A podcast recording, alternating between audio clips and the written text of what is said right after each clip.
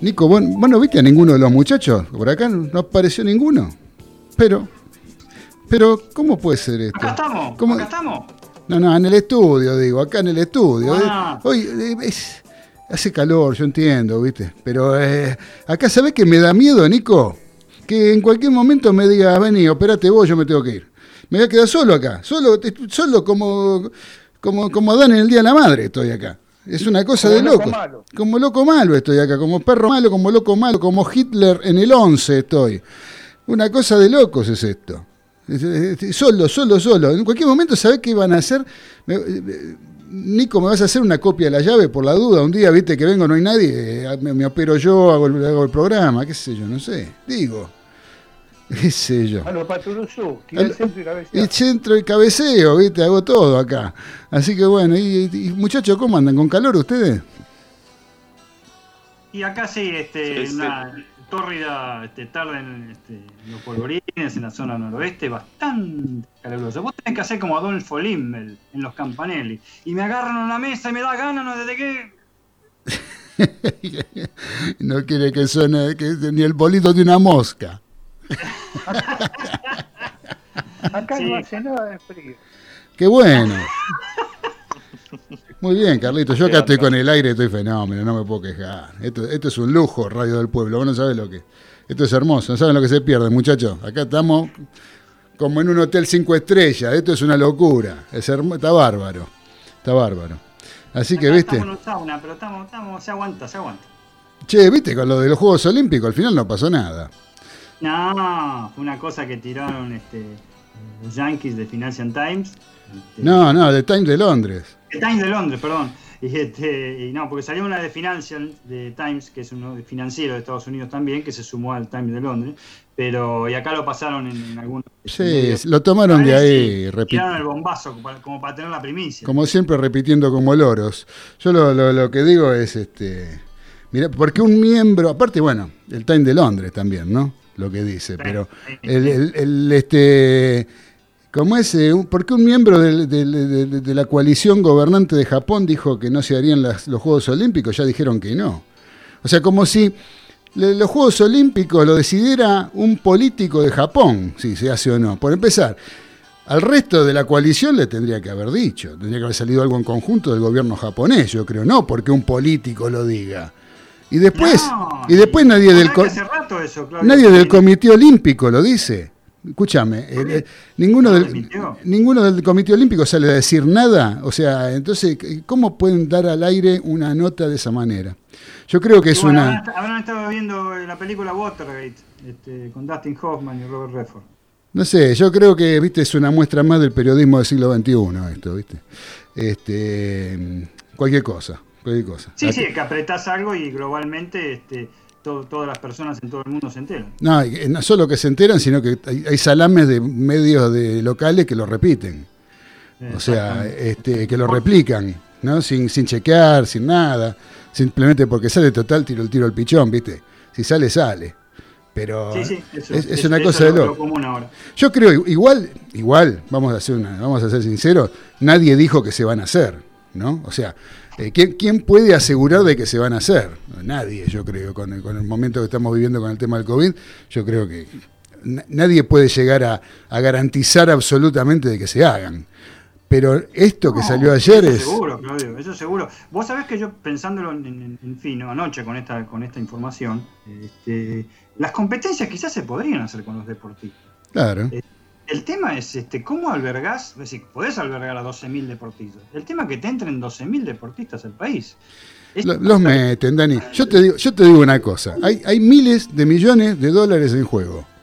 Así es. Entonces, tenés millones y millones de dólares que se van a invertir, previstos para inventi- a invertir todavía. Y por otro lado, hay millones de dólares ya invertidos que si no se hacen los juegos, se pierden, no los recuperan. Y por otro lado, en tercer lugar, tenés millones de dólares de ganancias que están por venir con los Juegos Olímpicos. ¿Sí? Entonces, eh, yo no creo que no se hagan, porque hay mucha guita en juego. No, no, yo ayer puse medio en broma que te puede ser, si no se hacen es como una tercera bomba atómica que explota en Japón. Claro, Tremendo sería. seguro, Japón Y seguro. ojo, y vos decís todo eso de las ganancias y todo eso, más la los millones adelantados también, porque se adelantan millones. ¿eh? Claro, claro. Televisiva, construcciones, todas esas cosas. Pero por y- eso te digo, hay millones que ya están invertidos, que si no se hacen, los perdés.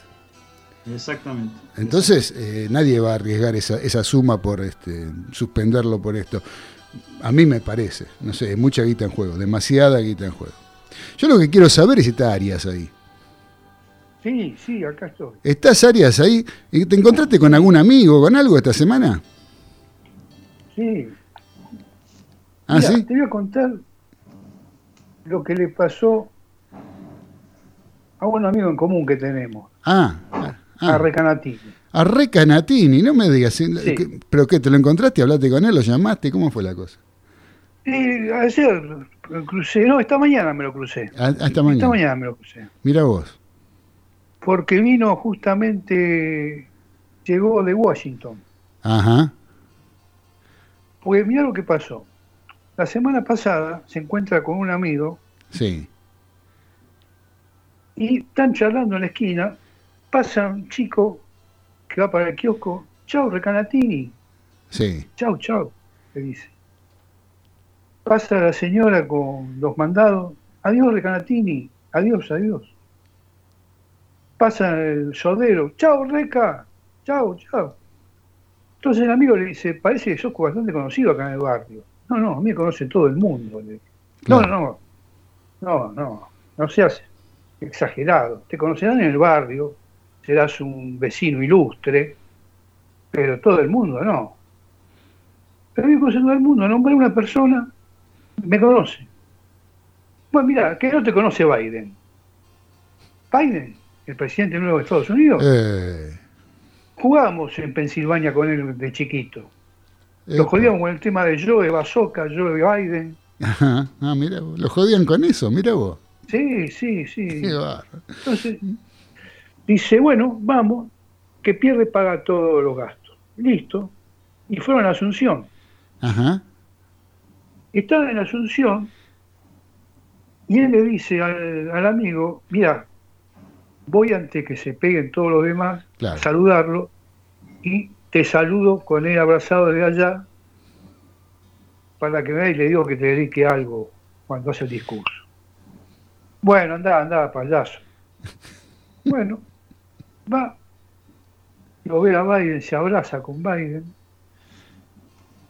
y ve un montón de gente que se amontona ahí en el- entre el público. Y yo, mi, mi amigo está por ahí, perdóname, yo eh, dice, voy a ver qué pasó. Ajá. Y lo ve y está desmayado en el piso. ¿Qué te pasó? Fue demasiado fuerte.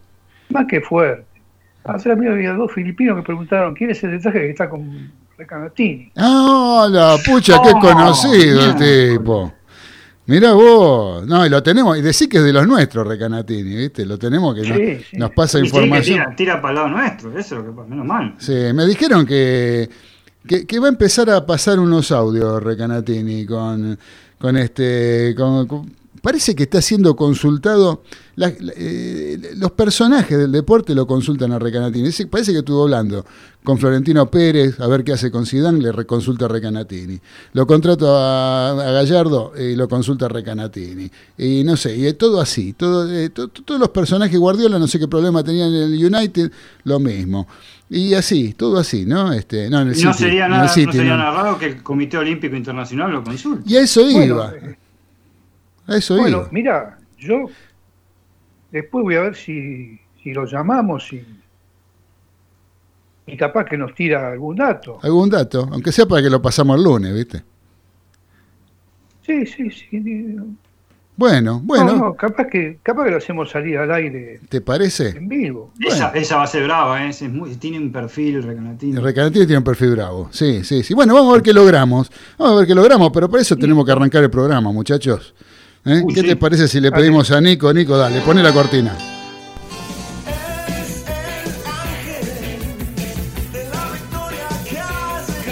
Esto es Los Delirios del Mariscal, la mejor opinión del acontecer deportivo y mucho rock nacional.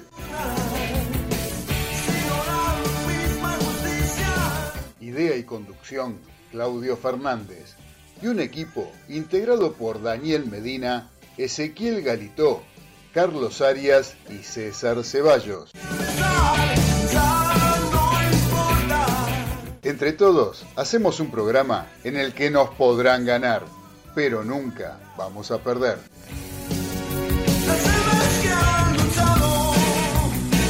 Ya arrancamos en Radio del Pueblo con los delirios del mariscal.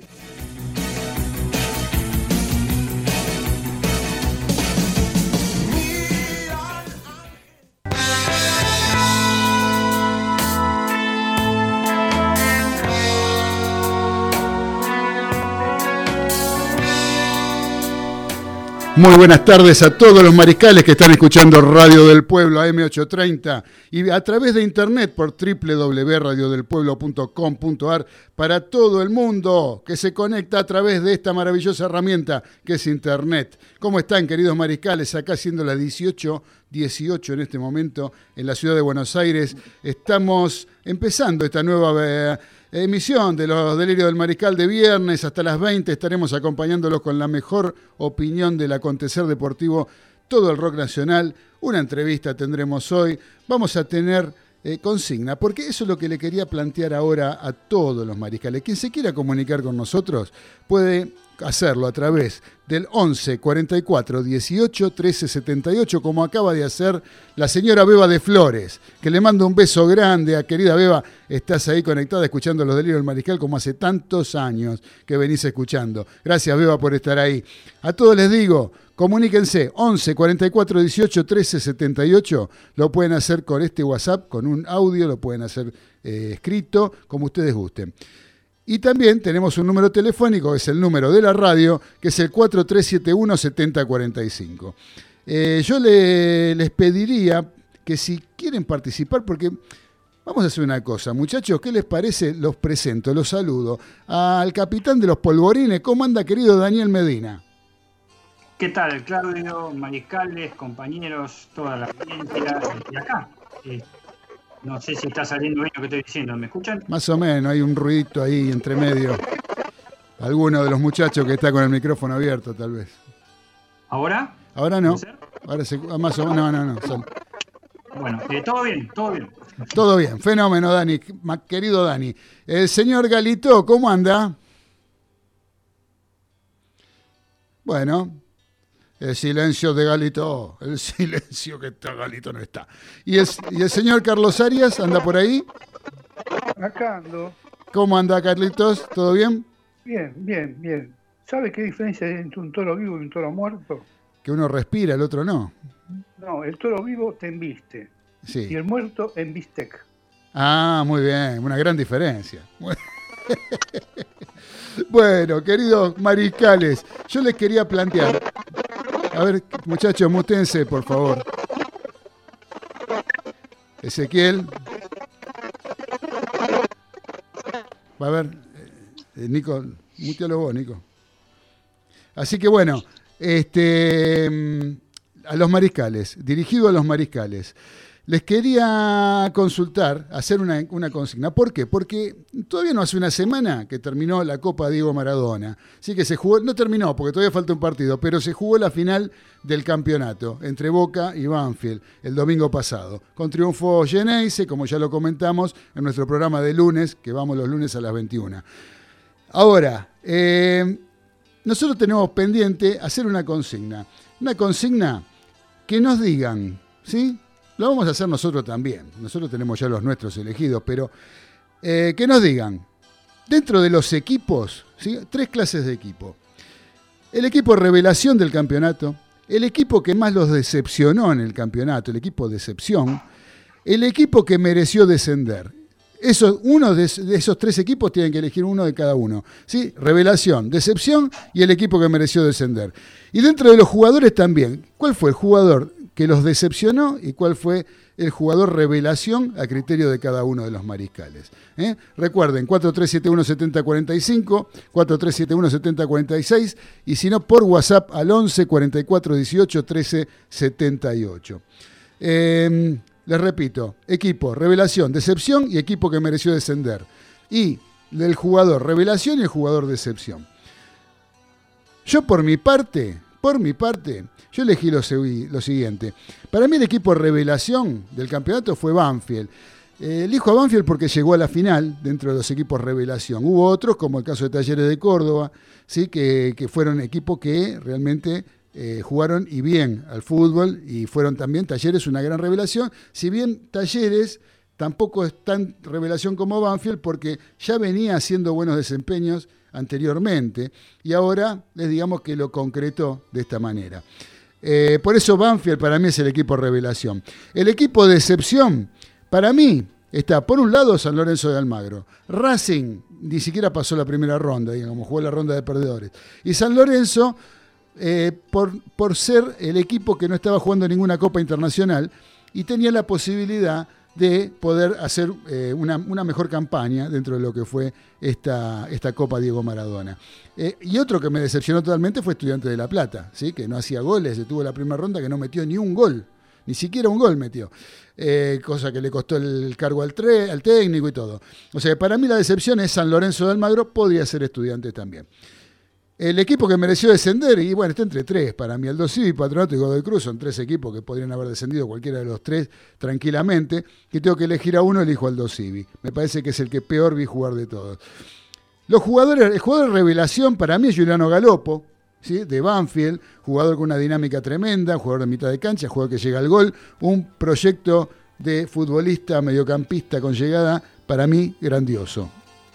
Por otro lado, para mí también Orsini es un, es un buen jugador de Lanús, el punta de Lanús. Eh, y hay uno que no se habla mucho, pero que fue muy útil para Arsenal de Sarandí, como Jonathan Candia, el uruguayo, que metió goles importantes siendo un absoluto desconocido. Ese podría haber sido una revelación también. Y para mí la gran decepción es Tiago Almada. ¿Qué quieren que les diga? De Tiago Almada se viene hablando hace un montón de tiempo, de Tiago Almada se viene mencionando un montón de cosas, que es el futuro no sé qué, sin embargo, no juega ni de titular en su equipo Vélez Arfield. Eh, para mí, esa fue la, el jugador de excepción. Habrá muchos por decir, pero bueno, para mí, Santiago, eh, no, Tiago Almada es el jugador de Vélez que eh, cumple con esta decepción. Este, a ver, veremos a ver si está entrando algún, algún WhatsApp. Me parece que sí. Que tenemos acá. A ver, tenemos un WhatsApp de un mariscal que nos está escuchando y nos quiere dar su opinión. Buenas tardes, eh, delirantes. Eh, respondiendo a la consigna sobre los equipos y los jugadores que, estuvieron arriba o decepcionaron, eh, me la jugo por estos. el equipo revelación para mí fue Anfield para mí fue que inclusive fue el que mejor fútbol jugó, pero bueno, lamentablemente no pudo demostrarlo en la final. El equipo decepcionante me jugó por más de uno, pero Racing y San Lorenzo tienen nombres como para hacer muchísimo más de lo que, de lo que demostraron. Un jugador tapado que, bueno, que, que, sobresalió para mí fue Galopo, el volante de Banfield, que tiene, que tiene destino de equipo grande, Soldano me decepcionó, el jugador de Boca, bastante. Y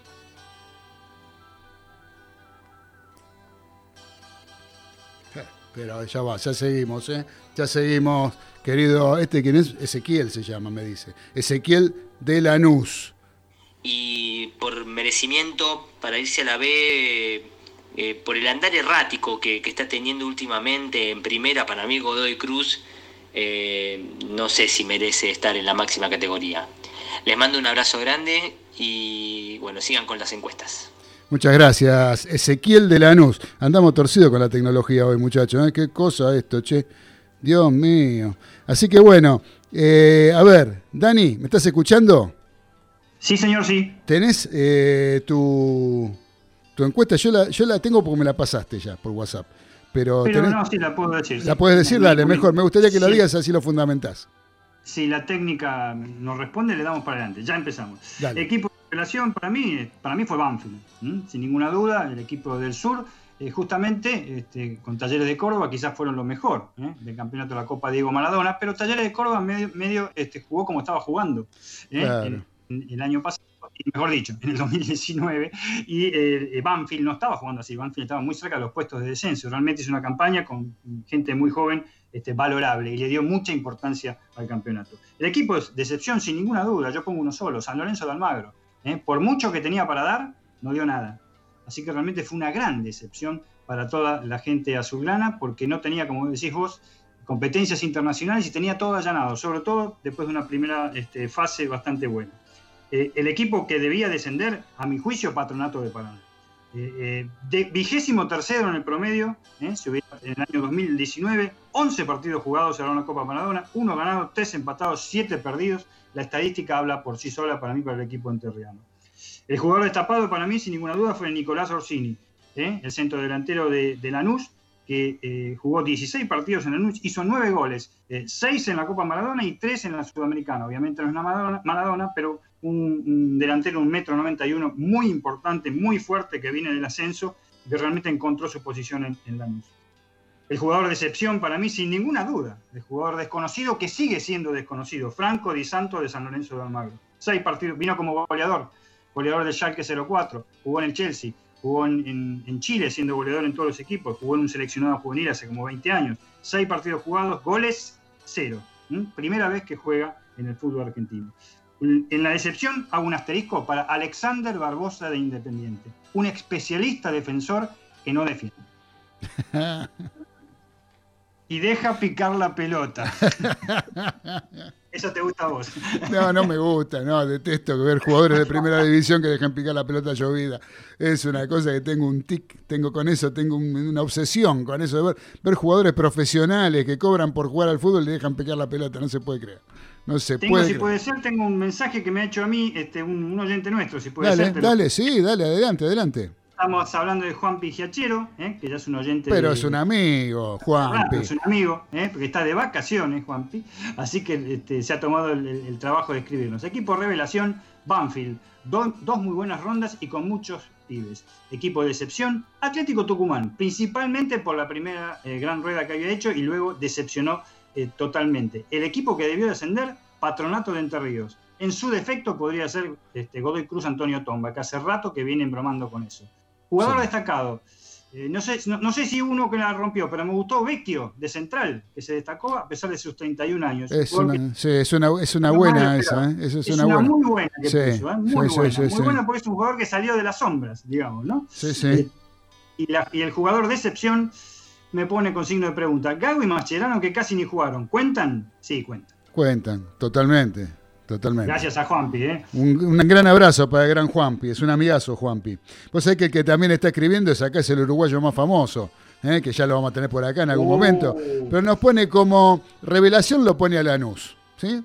Eh, tendría que justificarlo él, no me manda ninguna justificación, acá me pone solamente los nombres. Como decepción San Lorenzo, en eso coincidimos muchos. Coincidimos todos. el jugador revelación lo pone a Bolonia. ¿Eh? Boloña, un tipo que tiene una carrera tremenda, no sé qué revelación es. tiene como no, podría ser como jugador destapado, que también salió de la sombra como tapa, podría ser. Después me pone eh, como decepción Quinteros. No sé quién es. ¿Cuál es Quinteros, César? A ver, ponenos, ¿qué Quintero será?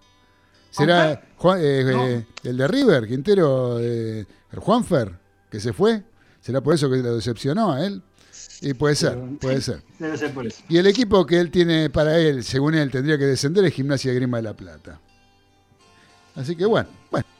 Eh, cada uno tiene su, su, opinión. Para, eso está la, consigna, desde ya. Por supuesto, para cada uno de su opinión. Esta consigna, les cuento a todos que fue una creación de acá de nuestro operador técnico, el señor Nicolás Olachea, que no lo saludé hoy. ¿Sí? ¿Cómo le va, Nicolás? Ahí anda, me hacen pulgar para arriba, quiere decir que anda bien. ¿sí? es raro que no lo veo masticando nada ahí a Nicolás. ¿eh? Qué, qué raro, Nico. ¿Qué pasó? ¿No cobramos todavía? Ah, ahí está el problema, no tenemos guita. Bueno, ¿qué va a hacer? Eh, Nico, te voy a pedir algo ahora. ¿Podemos escuchar el micro de Nuevos Aires? ¿No? Dice que no. ¿Por qué no? Dale, dale. Está fallando todo. Dale, dame una, tirame una buena, Nico. Tirame una buena. Vamos a escuchar el micro de Nuevos Aires de mi amiga Edith Di Blasio, donde nos cuenta qué eh, músicos independientes están trascendiendo dentro de la escena nacional eh, que no están dentro de la escena comercial, del circuito comercial, y sin embargo son grandes músicos y se destacan por lo que hacen, más allá de por la difusión que tienen en los grandes medios. Así que a ver qué nos trae nuestra amiga Edith con su micro Nuevos Aires. Dale, Nico.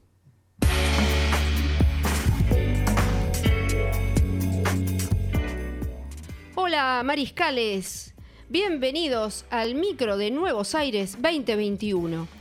Los saluda Edith Di Blasio y en este segmento los ayudaré a descubrir las creaciones de nuestros músicos independientes, aquellos que no transitan por el circuito de difusión masiva. Hoy les voy a presentar a Mustafunk, una banda de Paso del Rey que se luce en la escena local del funk rock. En 2013 lanzaron Salpica, su primer álbum, editado por el sello Melopea Discos, donde participaron como invitados Guillermo Arrón en guitarra y Lula Bertoldi. A partir de allí, su actividad fue incesante. Tienen mucho material en vivo en YouTube, del cual les recomiendo el concierto filmado en Niceto con grandes invitados. Hoy escucharemos de su disco Laboro Chamanic el tema Ruidos del Parlante.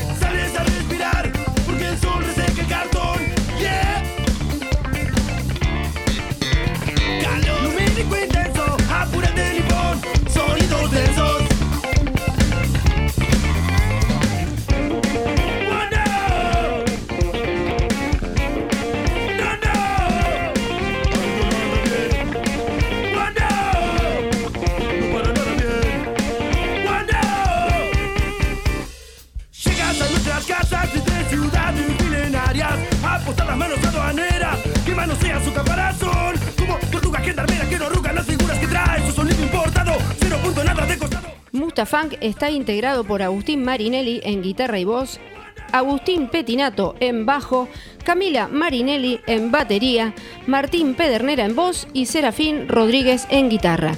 Y este 4 de febrero tocan en el patio del Parador Conex. No se lo pierdan.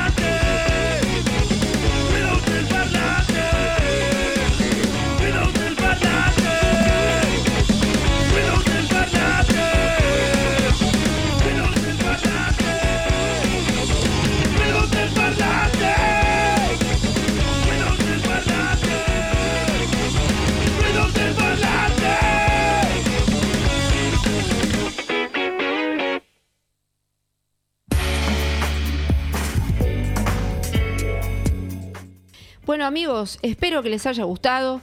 Pueden seguirnos en nuestras redes de Instagram y YouTube como Edith Di Blasio, Nuevos Aires. Allí espero sus comentarios. Nos encontramos la próxima para una nueva propuesta. Chao.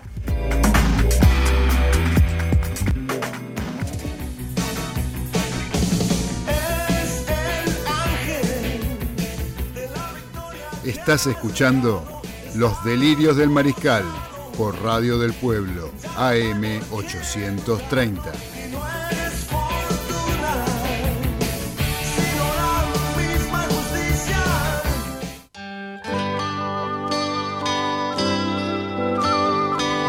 Continuamos en Los Delirios del Mariscal después de escuchar esta excelente banda. Qué buena que estuvo. Me encantó, Edith. Te felicito. Te, te hablo, Edith, porque sé que estás escuchando. Te veo que estás ahí, me mandaste un WhatsApp. eh, así que te agradezco que estés escuchando. Pero aparte, eh, felicitarte por la banda que elegiste. Me encantó, me encantó esta banda. Otro que quiero saludar es a nuestro amigo Diego de Golney, que también nos estás escuchando. Seguro desde ahí, desde el medio del campo, como siempre, en la localidad del oeste de la provincia de Buenos Aires, ahí entre Luján y Mercedes, entre el medio de la soja, debes estar escuchando los delirios del mariscal y tomando un poco de aire afuera, ¿no? Debe estar lindo para estar afuera ahora descansando un poco de este día de calor.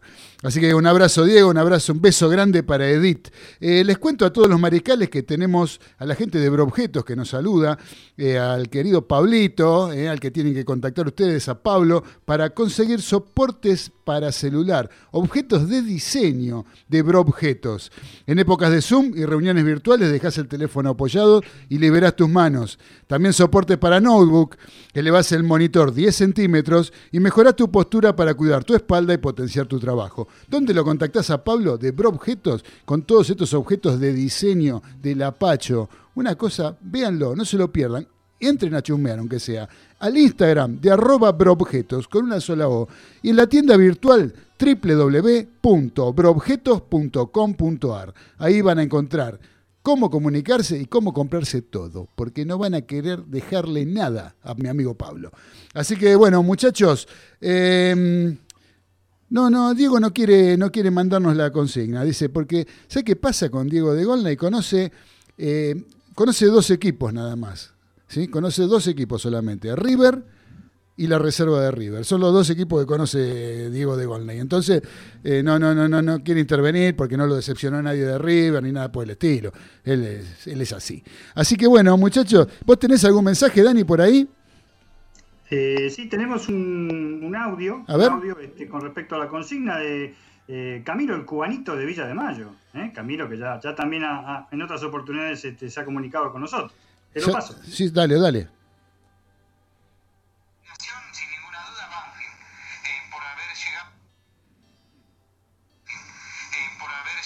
La final pero además por, por tener muy buen fútbol y eh, la verdad la verdad un semillero importante después Camilo, ¿qué pasa, Camilo? Estamos tartamudos. ¿Eh? ¿Qué pasa con la técnica hoy en día? Estamos. el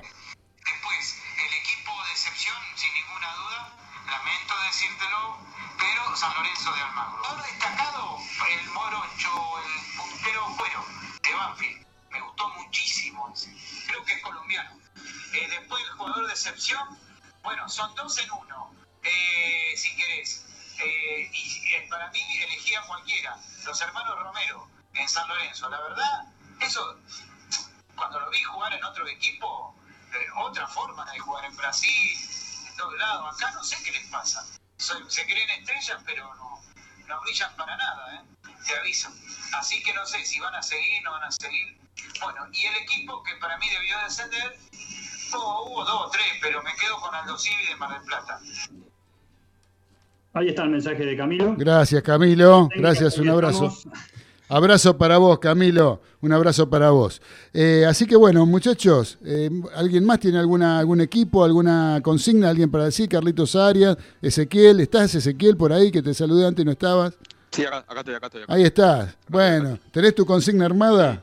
Yo, eh, sí, sí, equipo revelación, coincido Banfield, eh, de- mostró un gran fútbol, mucho nivel en ese equipo. Después, equipo de excepción, coinci- coincido con San Lorenzo, jugador revelación tengo dos de Banfield, Galopo y Pallero. Me gustaron esos dos. Y después, eh, jugador de excepción, eh, Javier Toledo, de Atlético Tucumán, que había arrancado bien y después medio que bajó el nivel. Y debió descender, tengo dos, Patronato y Central Córdoba de Santiago del Estero. Muy bien, querido Galito. Muy bien.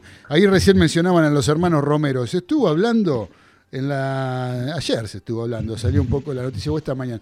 Muchachos, mútense, por favor, cuando dejan de hablar. ¿Sí? Porque están, salen ruidos que parece que estamos en el viaje en el fondo del mar, acá, en la serie. Este. El, ¿Cómo es? que estaba diciendo? De Ah, de hermanos Oscar Romero. Oscar Romero. Oscar Romero se habló de que era pretendido por Boca. Eh, yo les digo que es puro humo eso, muchachos, no pasa nada. No, los, los Es un- sí, una versión periodística. Sí, una versión de las tantas, ¿no? Como esto de los Juegos Olímpicos y todo eso. Es el, el periodismo del siglo XXI, muchachos, es así. Este, a ver Así si me, si me solucionan el ruidito, chicos, por favor. ¿Eh? A ver, Carlito. ahí anda. Eh, ahí, ahí paró, ahí paró. No, ahí sigue. no sé qué pasa. No sé qué pasa. Bueno, es qué día hoy, ¿eh? La verdad que entre el calor y todo, la verdad que... Bueno, dejémoslo ahí. Este, mm, ¿Qué les iba a decir? Ah, quería hablar un poco de las declaraciones que hubo de los jugadores de Boca esta, esta semana. No sé si ustedes los escucharon, pero yo quería hablar más que nada, más allá de la declaración de Salvio, diciendo ahora podemos competirle a River sin miedo, ¿eh? que una de las que más se criticó fue esa, porque como diciendo que antes le tenía miedo. No, no, yo no creo que nadie le tenga miedo a nadie. Eh, son, para mí eso es desafortunado, lo mismo que pretender irse, eh, tanto él como Zárate, estar en su derecho de querer irse. Eso no se le puede criticar a los jugadores. Más en las condiciones que estamos viviendo en el país hoy en día, que con el rendimiento de la moneda extranjera como el dólar, que no, no, no, no.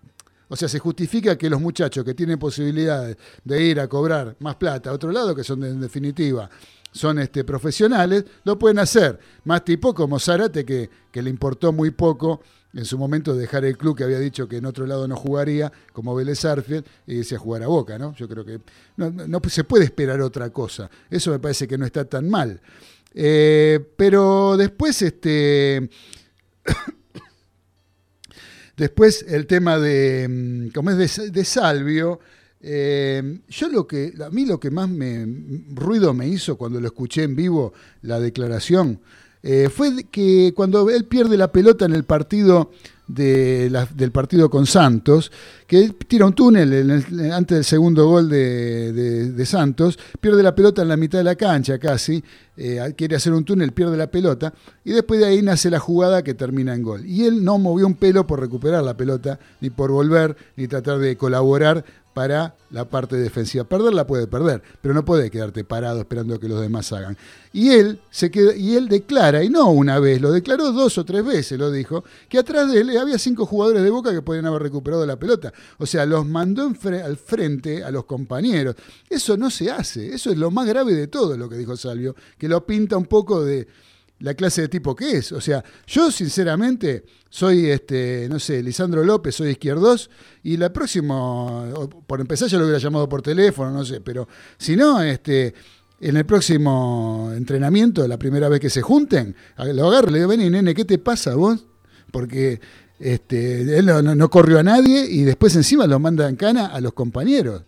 Me parece que eso no, no, no- estuvo bien y es lo que más ruido me hizo dentro de las declaraciones de Boca. Porque después la de Soldano, la de Soldano eh, es algo que se deduce, ¿no? Porque dice que prefiere no hacer goles y ser una buena persona, no alguien que rompa la, la armonía del vestuario. ¿Qué quiere decir? ¿Que hay alguien que sí que hace goles y que no es buena persona?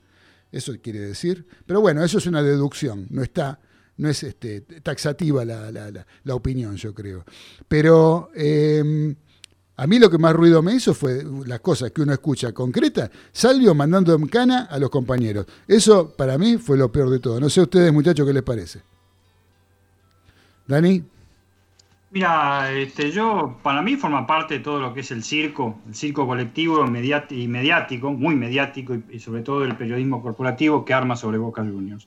Eh, con respecto a lo que yo opino sobre Salvio, quizás, eh, obviamente, lo, lo que dijo, lo dijo para, para defenderse de todas las agresiones que sufrió por parte de ex colegas suyos. Ex colegas que realmente yo no puedo entender cómo siguen opinando como gente colombiana que no tiene nada que ver con el fútbol argentino y sin embargo participa activamente en el fútbol argentino. Eh, No, pero lo dijo, demás- vos decís por Chicho Serna. Vos decís por, por supuesto. Pero Chicho Serna, lo. Chicho Serna lo dijo después que él, ¿eh? No, no, Primero declaró primero declaró y después, y después pero habló para mí es un tipo que no tiene ni, ni que opinar, Chicho Serna. Por favor, olvídate, no sos más, ya No, está está, muchacho. Ya hace que hay 20 años que jugaste en Boca, ya está, muchacho, ya está. ¿Qué querés? ¿Que Bianchi también lo pide? ¿Qué quieren? ¿Que, que, No, que declarar, declarar yo pienso que puede declarar todo el mundo en su derecho de declarar lo que quiera. Eso, eso Pero no, de, lo puede. acuerdo, de acuerdo a quién te fogoné, ese es el tema. este, Y de acuerdo a cómo te, te quieran hacer la pregunta. Creo que forma parte del show mediático de lo que más, más este, se consume en Argentina, que son las historias faranduleras de Boca Juniors. Me parece que es eso. Ahora, que haya un tipo como Salvio que haya hecho declaraciones desafortunadas, puede ser. Lo han hecho en varios, lo han hecho los Romero en San Lorenzo, no con declaraciones, pero sí con acciones. ¿eh? Lo ha hecho Messi, y lo hemos comentado muchas veces con lo que pasó este, eh, el año pasado cuando perdieron la partida y que perdieron con el Bayern muy 8 a 2. Así que es algo que realmente eh, para mí forma parte de la farándula futbolera. Correrá por cuenta de Salvio, el su técnico que es muy capaz, que es muy duro, inflexible, tiene una línea bastante estricta, sabrá lo que hacer, y Boca Juniors, la directiva, no sé lo que va a hacer realmente. Fíjense, muchachos, estamos hablando de un club que salió campeón de la Copa Maradona y ninguno de los entrevistados, ninguno de los que tienen consigna, lo nombró. Sí, vos sabés que acá Víctor de Flores lo está nombrando. Acá me llegó un WhatsApp al 11 44 18 13 78. ¿Cómo, Que cómo pon- qué? no sé, porque pone Boca, Racing, Izquierdo, Gimnasia. Eh, Boca como equipo revelación. y sería. sería Boca Revelación, Racing Decepción. eh, que Racing de- yo lo más descarto por lo de Racing Decepción, supongo, porque no creo que Racing sea Revelación. Supongo que es la, la recepción de, de- de la Copa. Decepción debe ser. sí. Debe ser Y decepción. bueno, Boca, le Después Boca, Izquierdos, este, Izquierdos no, sé si será como revelación o como decepción, eh, supongo que como revelación, y Gimnasia como el equipo que tendría que haber descendido. Yo exacto. entiendo que debe ser así. Así nos pone, este nos pone, él nos pone boca. Lo que pasa es que yo creo que, o sea, revelación es algo que no esperabas y termina trascendiendo, ¿no? Uno de Boca y de River siempre está esperando que salgan campeones. Eh, o sea que deja de ser una revelación para mí, ¿no? Lo de Boca. Eh, Sí, para mí también, eh, lo, lo cual no descarta que fue campeón desde ya. ¿no? No, no, no, no, pero, pero está bien, pero no es una revelación. O sea, que Boca sea campeón Ah, no, es algo más, común del lo más normal del mundo, digamos. Eh, ahí, así que bueno, este, correcto, me pone, me manda un WhatsApp y dice correcto. Así que, como, como Susana Jiménez, ¿correcto? Este, así, y después también el que escribe es Fernando de Santelmo, que dice, la, re- la gran revelación eh, fue lo que atajó el arquero de Independiente contra River, dice el arquero Sosa. Este, sí, se mandó un partidazo Sosa contra River, ¿no?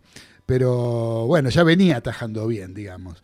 Eh, así que bueno, gracias Fernando de Santelmo. Eh, Víctor acá se justifica, dice Boca jugando mal salió campeón. Claro, está bien, sí, sí, eso sí, eso es casi que milagroso, digamos. Pero después, este, o sea, en cuanto a la, uno, uno tiene, uno eh, También es la percepción de Víctor, por supuesto. por supuesto, no, yo creo, lo que pasa es que yo creo que la, la, mm, de acuerdo a la expectativa que se genera antes de empezar un campeonato, es que es lo que vos este, te decepciona o no, ¿no es cierto? O lo- las revelaciones son las que vos no tenías en cuenta y que en definitiva terminan trascendiendo, como el caso de Galopo o de Pallero o de Ursi, no, como ese, Ursi también, bueno, Ursi fue, terminó siendo suplente, pero de Orsini, eh, son jugadores que eh, en definitiva no los uno no los tenía en cuenta y terminan trascendiendo y haciendo goles y jugando bien y siendo figura de sus equipos. ¿eh? Así que bueno, muchas gracias a Víctor de Flores y a Fernando de Santelmo. Cambiando un poco de tema. ¿Qué vamos a ver sobre... eh, primero, mañana tenemos final de Copa Sudamericana. Eso Así es. pasa desapercibido absolutamente. La juegan Lanús y Defensa y Justicia. Final Argentina de Copa Sudamericana en el Estadio Mario Kempe de Córdoba. Primera, primera final que se hace en el país, en el territorio argentino. Final única de torneo continental. La verdad que no, no hay demasiada trascendencia, ¿no? Lanús, Defensa y Justicia van a jugar a las 5 de la tarde mañana en Córdoba. Qué locura con el calor que hace, ¿no? Hacer jugarlo a esta hora. ¿Por qué será? ¿Quién sabe por qué? Terrible en Córdoba. ¿eh? Sí. ¿Qué? Pensarán Es- vender- es sol, pensar- sol absoluto todo el tiempo. ¿Pensarán que lo van a ver en Europa, por eso lo juegan temprano? ¿Será No por sé eso? Realmente, pero es sol absoluta sobre el campo de juego todo el tiempo. Eso. Es impresionante el calor que hace en Córdoba. Por eso, es una locura jugar a esa hora. Pero bueno, mañana eh, a las 5 de la tarde eh, en el Estadio Mario Kempes de la provincia de Córdoba, ciudad de Córdoba, tenemos el- la final de la Copa Sudamericana entre Lanús y Defensa y Justicia. Muchachos, paren de hacer ruido, por favor. Carlitos, Carlitos, muteate, por favor. Sí, que haces ruido. Eh, este, así que bueno, eso no lo quería dejar pasar, ¿no? Porque es una final importante. Eh, importante, inclusive hasta repercute en las posibilidades de que San Lorenzo tenga eh, la posibilidad de jugar la Copa Libertadores de América en el repechaje. ¿Sí? Así es, así es, sí. Es una final que no está. Lo que pasa es que la juegan con equipos con, con no mucha convocatoria. Uno tiene más, con- más convocatoria que otro, que es Lanús, hay que ser honesto. Lanús tiene una cierta convocatoria en una parte del sur y el otro no. Es un club muy nuevo, un club más humilde y han llegado dos clubes que en la Argentina no tienen la convocatoria que, por ejemplo, si fuera Boca o River. Obvio, obviamente. Sí, Lanús inclusive, pero Lanús ya fue campeón en 2013, ¿no? De esta Copa. Así sí, que, de la Copa cuando se llamaba Copa Conmebol también. Dani, anda preparando un panorama de- del ascenso, porque mientras voy leyendo, eh, buenas tardes mariscales, aquí escuchando desde Lomas de Zamora, como siempre, excelente compañía, nos dice el señor Trapitos Besaga. Un gran abrazo para el querido Trapito, cuando te vamos a tener por acá hablando de tenis, que es tu materia. ¿eh? En algún momento esperemos que te animes y salgas de nuevo al aire como lo hacías anteriormente. Un abrazo, Facu. Eh, señor Robert de Long Island nos está escribiendo desde, el- Epa. desde el estado de Nueva York. Dice, hola Mariscales, eh, ya estoy hecho un experto en el fútbol argentino. Los lunes les paso los datos en el trabajo a varios amigos porteños. Un abrazo grande, Robert. Tenemos nuestro grande. corresponsal eh, que le- les pasa los datos que nosotros damos en los delirios del Marical a sus amigos porteños en Long Island, nada más ni nada menos que en el estado de Nueva York, en el país, el- el- el- el- ¿cómo es que se llama? Eh, la, la- la- la patria, este, ¿cómo es? Se ríen, se ríen acá. Bueno, querido Robert, gracias por estar escuchando desde tantos kilómetros, pero tan cerca de nuestro corazón. Te mandamos un fuerte abrazo. Dani, Sí, señor. algo del ascenso. Si querés, después, si no, vamos, cortamos, vamos a la tanda y seguimos eh, en el- la segunda parte del programa. Y si querés, bueno, lo, lo damos un poco ahora y después o con lo, lo que vos dictamines. Dale, Este, vamos hasta las 7, vamos hasta las 7 con lo que tengas y eh, después empe- cortamos. Empezamos tranquilito con lo que sí en estos momentos en materia futbolística es lo más importante dentro de la Argentina, aún más que la Copa Sudamericana. Con eso te digo todo. Sí. Hay más información del ascenso en este momento que de la Copa Sudamericana el día de mañana, que es un- este, una definición de Copa trascendental para el fútbol argentino. Eh, vayamos a lo, a lo más importante, que es la Primera Nacional, la, la- la Primera Nacional, en la cual eh, ayer se disputaron este, los cuartos de final, que no eran cuartos de final. ¿Por qué? Porque los cuartos de final siguen mañana. ¿Cómo puede haber dos cuartos en la final en la AFA? Sí, señores, la AFA hace dos cuartos de final. Mañana hay cuartos de final y no se entiende y no llamen y no digan nada. Y Carlitos Arias, por favor, tampoco digas nada.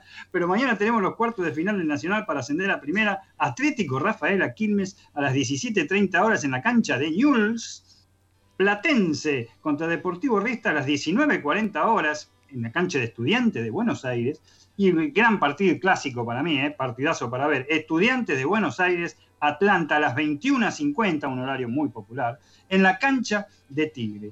¿Por qué son cuartos de final y no cuartos de final? Los cuartos de final siempre se, hace- se hacen porque son cuartos de final, ¿eh? cuartos que se, es la mitad de ocho, tienen que ser de ocho. No, son seis los equipos ahora. Acá para la seis.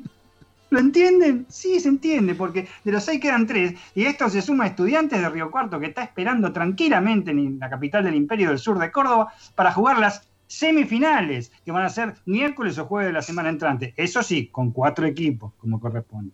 ¿Qué significa esto? Que el domingo 31 de enero tenemos sí o sí el segundo equi- equipo ascendido a primera que sale de los todos los que nombré, los siete equipos de nombré, no de los ocho que tendría que nombrar, siete nombré. Y son siete para la AFA. Para la AFA, los cuartos final, son, cuando quedan ocho equipos, para la AFA quedan siete. ¿Se entendió, no, Claudio? Sí, no, clarísimo, como siempre esto, Dani. La verdad que hay que hacer un curso de matemática, de, matemática 1, no sé, de álgebra, no sé de qué, para, para poder llegar a entender lo que estos campeonatos que se le ocurren a la Asociación del Fútbol Argentino. Eh, la verdad que Exactamente. es tristísimo. Y el lunes tenemos, el lunes, y en pleno programa tenemos, más, después del programa, en el pleno programa, perdón, el lunes, este, este, por lo del niño Marical, tenemos la, la definición, ahora sí, una final final de la B Metro. ¿eh? ¿eh? Juegan eh, eh, Tristán Suárez este, versus Santelmo a las 21 a 10 horas en la cancha de Independiente. Mañana sábado también están todos los cuartos de final y son ocho equipos ahora en Primera C, como corresponde. La gente de Primera C es mucho más inteligente de la Primera y de la, de la Primera Nacional. Y, y la D también mañana sábado con semifinales, cuatro equipos como corresponden también, porque son mucho más inteligentes las categorías casi amateur. En este momento están jugando la definición cuarto de final y también son ocho equipos como corresponde. Deportivo Maipú, por el Deportivo Maipú le está ganando Deportivo Las Parejas 1 a 0 eh, en 66 minutos de partido y faltando 7 minutos, Sarmiento de Resistencia, ¿eh? no Domingo Faustino Capitanich Sarmiento, sino Sarmiento de Resistencia le está ganando a Douglas Hay en Pergamino por 1 a 0 y lo está eliminando. Recordemos que son eh, equipos para ascender a la Primera Nacional. Y la última que les digo, con todo esto que les dije, este barullo, ¿saben cuántos equipos va a haber cuando empiece la Primera Nacional, que es la segunda categoría del fútbol argentino? ¿Sabés cuántos van a haber, Claudio? No, ¿cuántos? Tira un número. Eran 32 equipos. Tira un 30, número. 32, bueno, supongo que si hacen La las no cosas. descenso. 32 son que no hay- muchos, 32 son muchos. Para mí tendrían que ser menos de 32 ahora. No, recordá que no hay descensos, eso sí, ¿no? No hay descenso. Hay, hay ascensos y no hay descensos. Exactamente. Bueno, les tiro, muchachos. A ver. 7 a la cabeza. 37 equipos son los que van a jugar el campeonato del año que viene para poder ascender en el 2022 a primera. Y quieren que haya menos equipos en el 2025, no sé. Para mí van a entrar equipos de Qué China, no sé. locura, qué locura. Es una locura. 37 equipos en la primera nacional. Ni, ni aunque sea lo hubieran hecho parejo, 36 o 38. Una barbaridad. Qué locura. Bueno, Dani, vamos a hacer un alto acá. ¿Qué te parece? Alto. Vamos a hacer un, voy a leer un mensaje de Mónica de Valvarela que dice, hola Claudio, buenas noches, acá escuchándote y a todos los muchachos. Con respecto al fútbol, lo que más me gusta son los penales. Es lo único que miro. Eh, no opino más porque no sé. Espero la música, cariño para todos. Bueno, muchas gracias Mónica de Valvarela. Te mandamos un beso. Y Adriana de Almagro dice, buenas tardes mariscales. Les mando muchos cariños. Un poco triste porque ayer perdió Ferro, una decepción para mí. Adriana de Almagro, sí, perdió este. Bueno, ya vamos a hablar un poquito más de eso después. Gracias Adriana, gracias Moni. Te mandamos, les mandamos besos a ambas desde acá. Ahora, no sé si escuchar el tema ahora o la tanda. Vamos a la tanda directamente y después de la tanda vamos a conmemorar que se cumplió esta semana 50 años de un disco emblemático del rock argentino, como fue Papos Blues 1. Sí, 50 años, en el año 71 fue que se editó este disco de Papo, primer disco de, de la formación del trío, de Power Trio, llamarlo de alguna manera, como era Papos Blues con eh, David Lebón en el bajo, Papo en guitarra y Black Amaya en la batería. Con ese trío se hizo este disco que vamos a escuchar, ni bien volvamos de la tanda, vamos a escuchar de Papos Blues 1, El Viejo, uno de los temas emblemáticos que después se hicieron muchas versiones, un disco que marcó eh, una- un estilo de rock que hasta ese momento no se hacía en el país, ¿sí? y no se había hecho ningún disco con respecto a eso. Eh, vamos a la tanda, Nico, y después vamos con Papo. Y después no se vayan porque seguimos con los delirios del marical, que tenemos un montón de cosas todavía. Dale, Nico.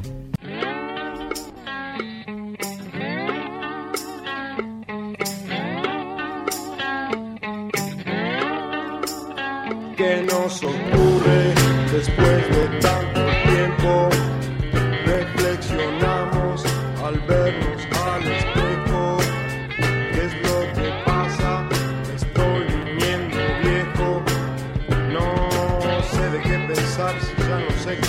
qué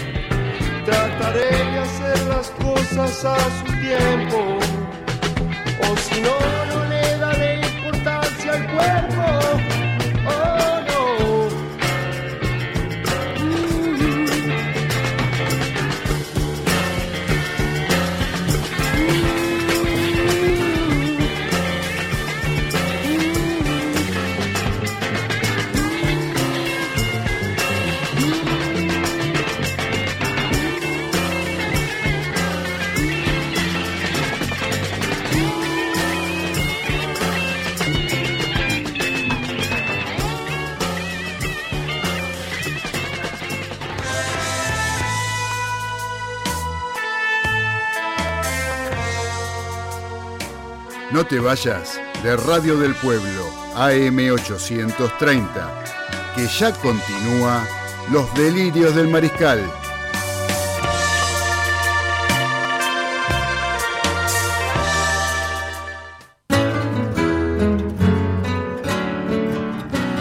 Ya arrancamos con la segunda hora de nuestro programa de los delirios del mariscal a través de Radio del Pueblo AM830, con el programa de viernes, siempre apurado, siempre corriendo. Eh, y yo quiero que, me gustaría, no sé si está Carlos Arias por ahí. Anda Carlitos, ¿estás? ¿No estás Carlitos? Bueno, entonces vamos a ver si Carlitos se conecta, a ver si este, podemos hacer la voz de la experiencia. Mientras tanto, le pido al señor Galito, ¿está? Sí, acá estoy, acá estoy. Tenemos algo del mercado de pases que ya empezó a moverse. Cuando tenemos, por ejemplo, que ya está la fecha de la super, de la final de la super, ¿cómo se llama? La super final, ¿cómo es que se llama? De River y Racing. Sí, sí, Se- la Supercopa, la Supercopa. la Supercopa, que corresponde a, a la Copa Argentina que ganó River en 2019 y el campeonato que ganó Racing del campeonato argentino que ganó eh, con el Chacho Coudet En en do- 2019. 2018-2019. Eh, bueno, todavía no se juega esa final, se va a jugar el 24 de febrero, por lo que tengo entendido, en Santiago del Estero. ¿sí? Así que bueno, eh, son esas cosas es. del fútbol En argentino. el estadio Madre de Ciudades. Exactamente. Y de- con los pases que tenemos, Galito. Con los pases tenemos que es inminente la llegada de Marcos Rojo a Boca. También están en carpeta para el Geneise de Talleres de Córdoba, Nahuel Tenaglia y Tomás Pochettino. Y en la negociación con la T podría incluirse Agustino Bando. En River interesan dos jugadores de Nacional de Uruguay, Matías Laborda, Gabriel Neves y Alex Vigo de Colón. Y se puede ir Gonzalo Montiel al Olympique de Lyon o la Roma de Italia. Después en la academia en Racing interesan Roger Martínez y Paul Fernández, dos que ya estuvieron en el club. Darío Sitanich acordó un año más de contrato. San Lorenzo eh, llegó el único refuerzo, Diego Braguieri, libre de Atlético Nacional de Colombia. Después en Rosario Central eh, retorna Marco Rubén, el goleador del Canalla, que estaba libre y retornó. Eh, Arsenal le interesa al arquero Nicolás Navarro, que pasó por San Lorenzo. Después, bueno, en Aldo Civi, que asumió Fernando Gago, y se fue Felipe Martínez. Y tenemos que en Argentino Junior llegó Javier Firmó, Cabrera. firmó Gago, firmó. Parece que le pa- parece que arregló con- firmando con, la, con, con que le paguen la prepaga, él es feliz. Ya está. Es la, la primera experiencia de Gago como, Claro, como por DT, eso. El que lo tiene arreglo, a en- El contrato en el creo que fue el contrato fue el pago de la prepaga. Bueno, sí, siga, Galito, siga. A ver si entiende un chiste Después una vez. Eh, Argentino Junior, llegó Javier Cabrera y el nuevo DT es Gabriel Milito. Se puede ir Miguel Torren. En Banfield se fueron Claudio Bravo, se fue vendido al Portland Timbers de la MLS y Rodrigo Aliendro libre a CJK de Finlandia. Central Córdoba llegó Gonzalo Bettini, libre de Huracán. Se fue Juan Vieira a Delfín de Ecuador. En Colón interesan Paolo Golds, Germán Conti y Alexis Castro. Se fue Emanuel Olivera, Atlético Nacional de Colombia. Y se puede ir eh, Luis Rodríguez, Alex Vigo, Ro- Rodrigo Aliendro y Bruno Bianchi. Y en Estudiante de La Plata interesan Jorge Rodríguez de Banfield, Germán Conti también, Rodrigo Aliendro, Bruno Bianchi y Santiago García. Y se puede ir Federico González y Francisco Apaulaza. Y el nuevo DT, obviamente, Ricardo Zelinski, que reemplaza a De Sábato. Muy bien, eso es, ese es todo el movimiento de pase que tenemos al momento, a este momento, hasta este momento. Así Ahí es. está Carlito, ahí está Carlito. Arias, anda por ahí Arias. Bueno, muy bien. Tenemos, ¿Tiene algo para contarnos desde la voz de la experiencia? Gracias Galito eh, por el Lo informe. tengo a Recanatini acá en el teléfono. ¿Lo tiene Recanatini en el teléfono? Sí. A ver Opa. qué dice Recanatini. Che, negrito, ¿cómo me tratás así? ¿Cómo te trato Recanatini? Yo lo trato bien a usted. Vos estás así porque no viniste nunca a la jockey. No, y no, esos no son lugares que yo frecuento. Pero yo te llevo como lacayo mío para que te dejen entrar. Sí, pero me da vergüenza, Recanatini. Ahí está usted. Usted está a un nivel superior, ahí codeándose con la crema innata de la sociedad porteña. Y sí, y sí, es así, es así, Pebete, es así. Claro. Y a- el otro día me llamó el secretario de Deporte de Japón, Ajá. Michi Shirizuga. Y me preguntó, me dice, Reca, ah, no me dice Reca, me dice Leca, Ah, No le pronuncia claro. R. No, no le sale, claro. ¿jugamos o lo suspendemos? Dije, no, no lo suspenda porque va a ser un lío. Y parece que algo escuchó el Times y tergiversó. Ah, mire, Recanatini. O sea que mucho tiene que ver usted con toda esta, con todas estas fake news que aparecen. Pero poner la firma Pebete. Pero, Recanatini, usted es un fenómeno, realmente. Están a la pesca Hablé de los... con, el, con el tercer arquero de Japón. Ah, ¿sí? Sí. ¿Cómo se no llama? toco ni bola. No toco ni bola. Ah, Eh, está haciendo banco. ajá. Y entonces... Tenemos, tenemos otro muchacho amigo que hacía saltos ornamentales en Japón. O poco me mato.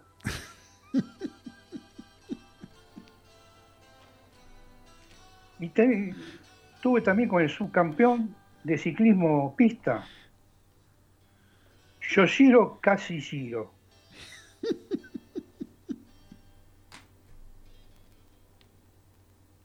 Y me conecté con la pitonisa japonesa para ver qué me podía de- decir de los Juegos Olímpicos.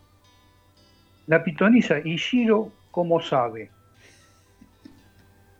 Muy bien. ¿Qué- ¿Cuántos, ¿Cuántos contactos que tiene usted, Recanatini? Sí, sí. T- sí, Todo por el sí. tema de los Juegos Olímpicos.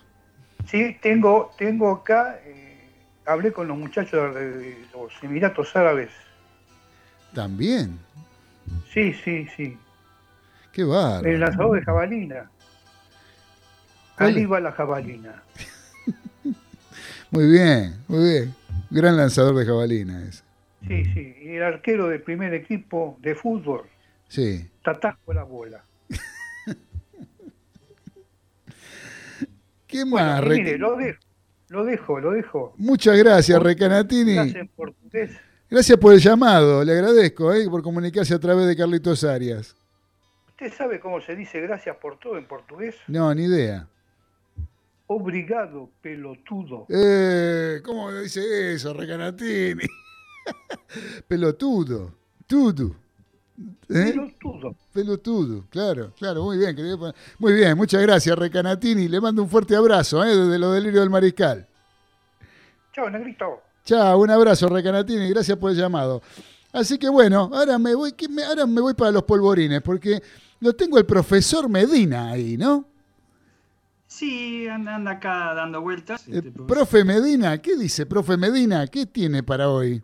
Mire que, andamos, ¿sabe que tengo calor- primero? Primero sí. tengo un mensaje de mi amigo Marcelo Cantoni, ¿sí? que es mi amigo de la, de la Belgrano Alta, gran hincha de River, este señor, Marcelo Cantoni, sí los hay. Eh, dice Grande los Delirios, acá estamos como todos los viernes, firme. El mejor refuerzo de River es Enzo Pérez. Abrazo grande para todos. Sí, ya lo creo que anunció que no se va a Turquía, por lo menos que no se va a Turquía, no que se queda en River. ¿eh? Hay que ver si aparece algo tentador. Pero bueno, rechazó un, este, un, un contrato multimillonario. Pero a ver, profe Medina, ¿qué tiene usted? Y usted sabe que el, que el calor a veces hace, hace aflorar este, las neuronas, este, hay, hay que sacarlas para afuera y hay que preguntar cosas que a uno le, le quedan desde chico. Ustedes saben que a veces les hago preguntas a ustedes, me contestan, ustedes, y no son nunca difíciles, pero hoy también va a ser uno a cada uno de los este, compañeros de rubro acá, les voy a preguntar algo con respecto al fútbol, ¿eh? lo que más gusta acá los argentinos. Yo sé quiénes están, que están ahí, Carlitos Arias, Claudio Fernández, ese Galitó, y bueno, no está el uruguayo más famoso ahora, pero ya lo vamos a tener de vuelta. Pero les quería hacer una pregunta, porque yo sé perfectamente de qué equipo son hinchas. Por supuesto. Ustedes lo han manifestado ¿eh? Eh, eh, en, cuánta, en cuánta audición hubo. Pero les quería preguntar algo a ver si tienen la respuesta. Por ahí no, ¿eh? Por ahí no. Si hubieran sido hinchas del equipo que son hinchas, yo sé que son furiosos hinchas, ¿por qué no hubiera, qué equipo que hubieran alentado o han ido a alentar en una oportunidad? Ya sea por simpatía, ya sea porque le gustaba la camiseta, por el barrio. ¿Tienen eso? Le hago esa pregunta, por ejemplo, a usted, Claudio Fernández. A mí, yo, mira, yo de, de- de chico fui socio de, y sigo siendo socio del Club Comunicaciones. Y tuve una época que lo seguía, el año 70, década del 70, un año que descendió Comunicaciones, creo que fue 77, campeón estudiante de Buenos Aires, que ascendió a primera. Y ese año lo seguía Comunicaciones, que descendió a la C, que jugaba de local en cancha de Atlanta. Eh, y he sufrido por Comunicaciones, sí, por Comunicaciones sí. Y tengo simpatía por tener a grandes amigos eh, que son hinchas de Ferrocarril Oeste. Y, y entonces, este, uy, por haberme criado a 12 cuadras de la cancha de Ferro.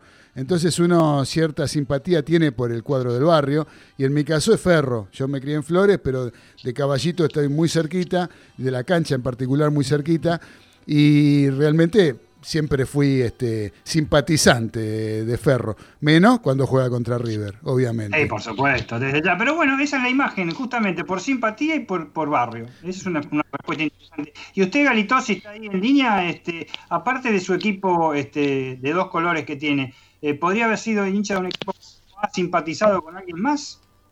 Sí, yo también con Ferro por el barrio, simpatizante del Verdolaga. Ajá, nada más que eso, por el barrio de Ferro, no por querencia, no por simpatía de camiseta o de algún jugador. nada. Sí, sí, por, por- de, de familia también viene.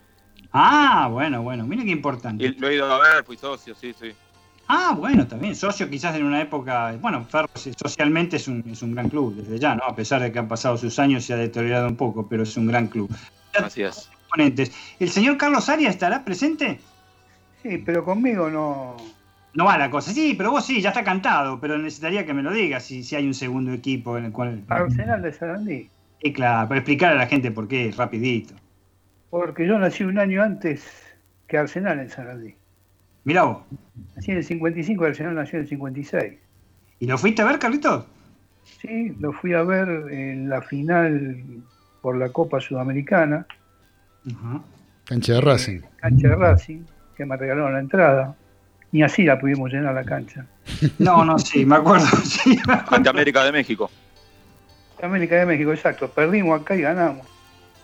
Sí, perdieron por el gol de visitante. Bueno, que, que- quien les habla simplemente que hizo la pregunta para que sepan que yo también, si yo fuera este, eh, eh, eh, otro equipo en el simpacita- simpatizaría, sería con Chacarita Juniors, ¿eh? porque me crié en San Martín, lo he ido a ver en su gran campaña, lo vi campeón en 1969, iba con mi papá, y todos eran otras épocas, todo San Martín, aunque era hincha de otros cuadros, iba a ver a Chacarita. Muy bien, querido profesor. Muy lindo, profesor. ¿eh? Qué buena idea que tuvo de hacernos Muy esta buena. pregunta. ¿eh? ¡Cállate, re tonto! Gracias, profesor Medina. Un gran abrazo. Eh, muchachos, ahora, antes de presentar a nuestro entrevistado del día, eh, le voy a pedir a Nico Olaechea, nuestro operador técnico, que nos ponga otro tema del disco de Papos Blues 1. Estamos escuchando las versiones originales, ¿sí? las versiones que salieron en el año 1971 del disco Papos Blues 1. Papo, David Lebón, Black Amaya y El Hombre Suburbano, uno de los temas más conocidos de Papa y que tiene mil versiones de un montón de bandas. Pero vamos a escuchar la original de Papos Blues. Dale, Nico.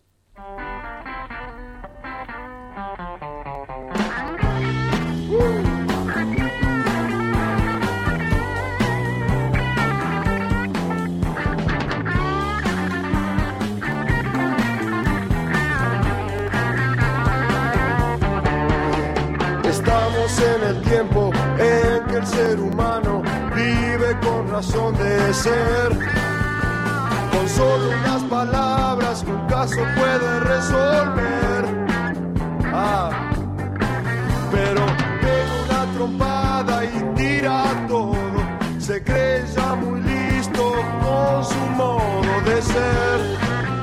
Ah, sin historia, sin tiempo y sin memoria, puede reaccionar así. Pero no se da cuenta, su personalidad en venta está. Ah, el hombre suburbano sigue su rutina, sin darse cuenta que su vida terminará.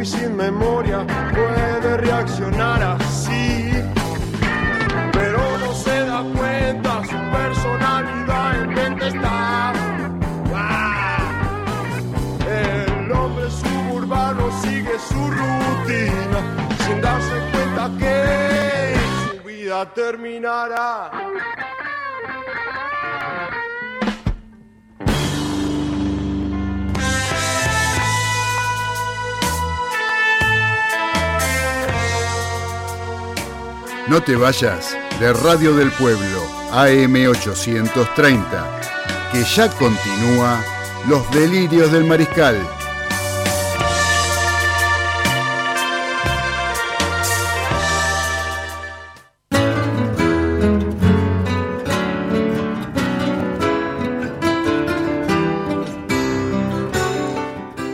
Ya continuamos con los delirios del mariscal en este último tramo de nuestro programa, donde el lunes pasado estuvimos conversando y hablando sobre un evento para nosotros de suma importancia, como es un campeonato del mundo de cualquiera de las disciplinas que representan a la Argentina, pero en especial la de handball. Estuvimos hablando el lunes de que no se le daba mucha trascendencia en los medios ni nada por el estilo, y nosotros queríamos realmente darle la relevancia que este evento tiene. Por eso tenemos una comunicación eh, con un jugador de handball, de jugador que juega en la Liga de Honor, que juega para la Asociación Alemana de Quilmes eh, hace mucho tiempo, un gran jugador de handball por lo que yo tengo la posibilidad de ver, y eh, me estoy refiriendo al señor Juan Ignacio Truffini, que lo saludo y le digo buenas tardes, Juan Ignacio, ¿cómo estás? Hola, Claudito, ¿cómo va? Bien, ¿y ¿Todo vos? Juani, qué decís de bueno? Bien, bien, bien. Acá andamos, todo tranquilo, por suerte. ¿Cómo te trata el verano? Eh, bien, bien, por suerte ahora ya estoy próximo a salir de vacaciones, así que ahí me va a tratar un poquito mejor, ¿viste? Ahí ya lo creo, ¿qué te parece? ¿Qué te parece? Juan, vos sabés que nosotros el lunes hablábamos del Mundial, pero yo antes de, que, de hacerte alguna pregunta sobre el Mundial, te quería preguntar con respecto a la actividad local. ¿sí? ¿Qué pasó con Sí. esto de la pandemia? ¿Qué hicieron durante el año 2020? ¿Hubo Liga de Honor? ¿No hubo Liga de Honor? ¿Entrenaron? ¿Entrenaron en sus casas? ¿Entrenaron por Zoom? ¿Cómo, qué- cómo fue la, la actividad durante el 2020 y cómo es en la actualidad? Y no, muy complicada, Claudito, la verdad que muy complicada. Eh, eh, en lo que respecta al club, eh, el 2020 estuvo prácticamente todo el año cerrado. Eh, recién se abrió para el final, a eso de septiembre más o menos empezó a abrir con mucho protocolo, eh, entrenando muy a poco, en grupos diferenciados, de a tandas, eh, sin contacto físico. Mm, Después de a poquito se empezó a meter un poco más de contacto, se empezó a, a habilitar, por ejemplo, el gimnasio y, y después, bueno, empezaron a tener algunas actividades de eh, físicas, de, de pelota. Eh, yo la verdad que todavía no arranqué, este, mirá porque vos. me operé del hombro en este año, pero eh, por lo que estuve hablando con los chicos, bueno, empezaron a, a, a hacer actividades de pelota, digamos que es lo más importante. Y bueno, nada, la expectativa de ver cómo va a ser este año. Eh, obviamente que están todas las esperanzas puestas que el torneo arranque lo, lo más normal posible, pero todavía no, no está nada definido. Porque de hecho el año pasado dijeron que iban a, a hacer alguna especie de torneo o algo y al final no se pudo hacer absolutamente nada. Ningún tipo de burbuja ni nada por el estilo. No, de hecho hay hay algunos chicos que están jugando ahora en el Mundial y que son del ámbito local y que lamentablemente no pudieron tener ningún partido previo, salvo lo- la ronda, salvo los partidos previos de la selección que hicieron una gira, pero lo que es en el ámbito local, la competición y demás, fueron sin absolutamente nada.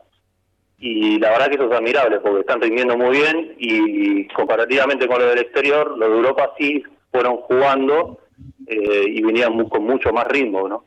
Sí, sí, se nota, pero igual de todo, digamos, se nota. Eh, en realidad la diferencia en la cancha, eh, a lo mejor vos lo ves en más detalle que lo que puede llegar a ver uno que no está muy en contacto con el, con el, con el juego en sí siempre.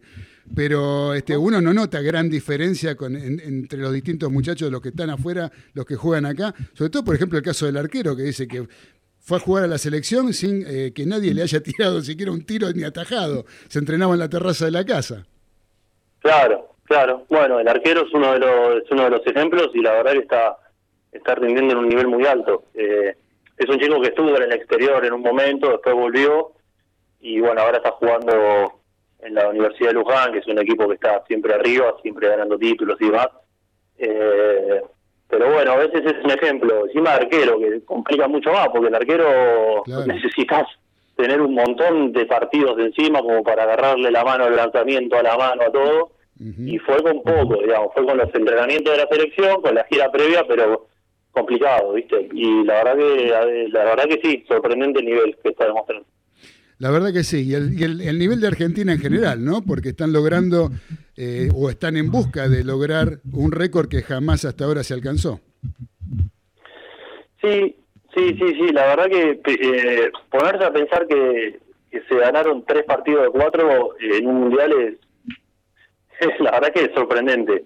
Eh, si bien los primeros dos rivales, eh, Congo fue un rival bastante más accesible, eh, Bahrein ya era un paso más un paso más complejo, eh, bueno, fue Dinamarca es prácticamente imposible, eh, pero el otro día contra contra Japón, la verdad que hicieron un muy buen partido y y, y sorprendió desde el lado defensivo cómo, cómo pararon el ataque de los japoneses, que por lo que estuve leyendo no estuve no pude la, no tuve la posibilidad de ver muchos partidos, pero lo que estuve leyendo venían con un goleo muy alto y la verdad que dejarlos en 23 goles creo que lo dejaron, eso sí que llama poderosamente la atención y, y ahí estamos, toda la expectativa a ver si se puede dar ese pasito que todos estamos buscando. La verdad que está complicado, la verdad que mañana vamos a tener una, una final muy importante y el lunes otra. Y bueno, y si se puede dar, eh, está, está cerca y bueno, y si no, se, se luchará por la mejor posición. Ya lo creo. Mañana partido trascendental contra un rival que cuesta desde los de los buenos buenos. A ver si ahí hay un ruido en la línea, no, no es tuya.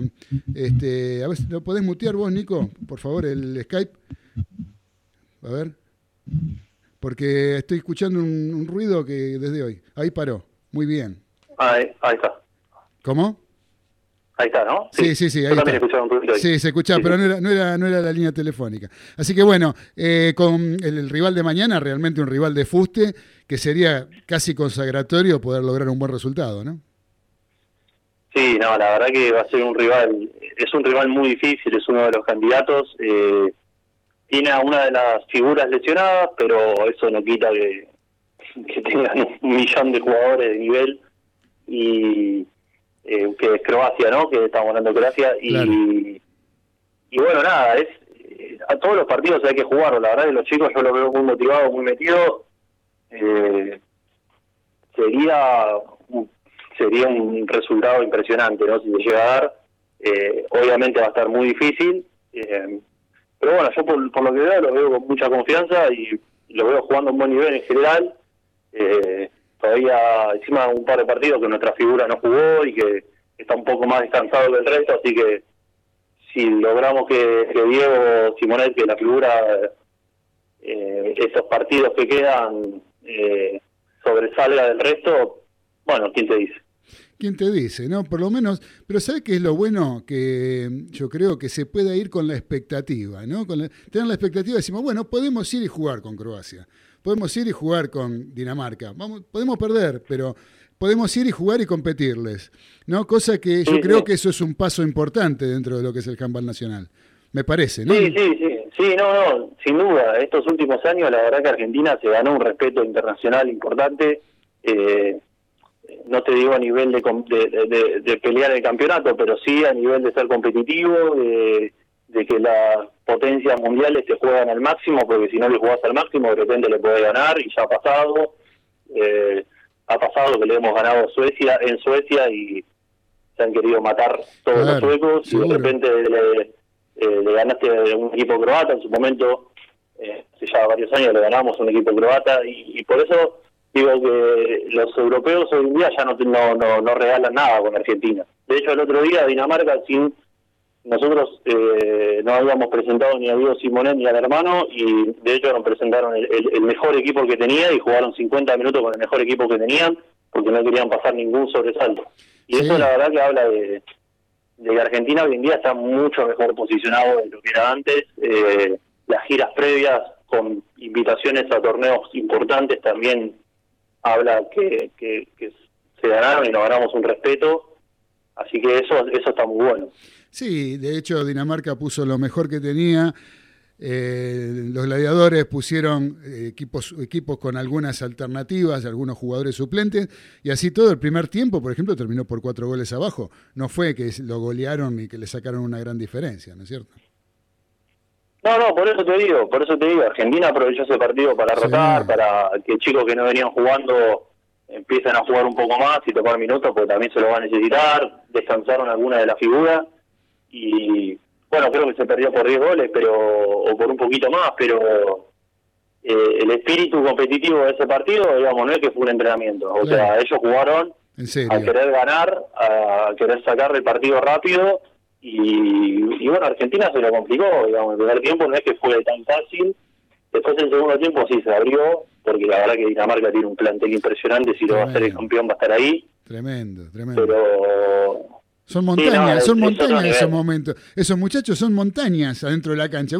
El arquero prácticamente que yo veía, digo, ¿por dónde le mete la pelota a este tipo? Porque es una cosa, sí, es una y- mole. y- y el, ar- y el arquero suplente es también de los mejores del mundo Claro, y claro. de repente aparece un zurdo que mide dos metros, que tiene 21 años y hace ocho goles en nueve lanzamientos Claro. y te van a seguir apareciendo porque son así, porque tienen esa cultura, porque es el deporte es el deporte de, de- de su país, es el que más practica, le gusta y, y contra eso, contra toda esa estructura es muy difícil competir, o sea, Claro, es como jugar como, es como jugar contra los All Blacks en el rugby. bueno, por ejemplo, ¿Cómo, sí, cómo sí, es? es que- Después alguna vez le que- podés ganar, pero lo, lo- lo lógico sería siempre perder con esa gente, ¿no?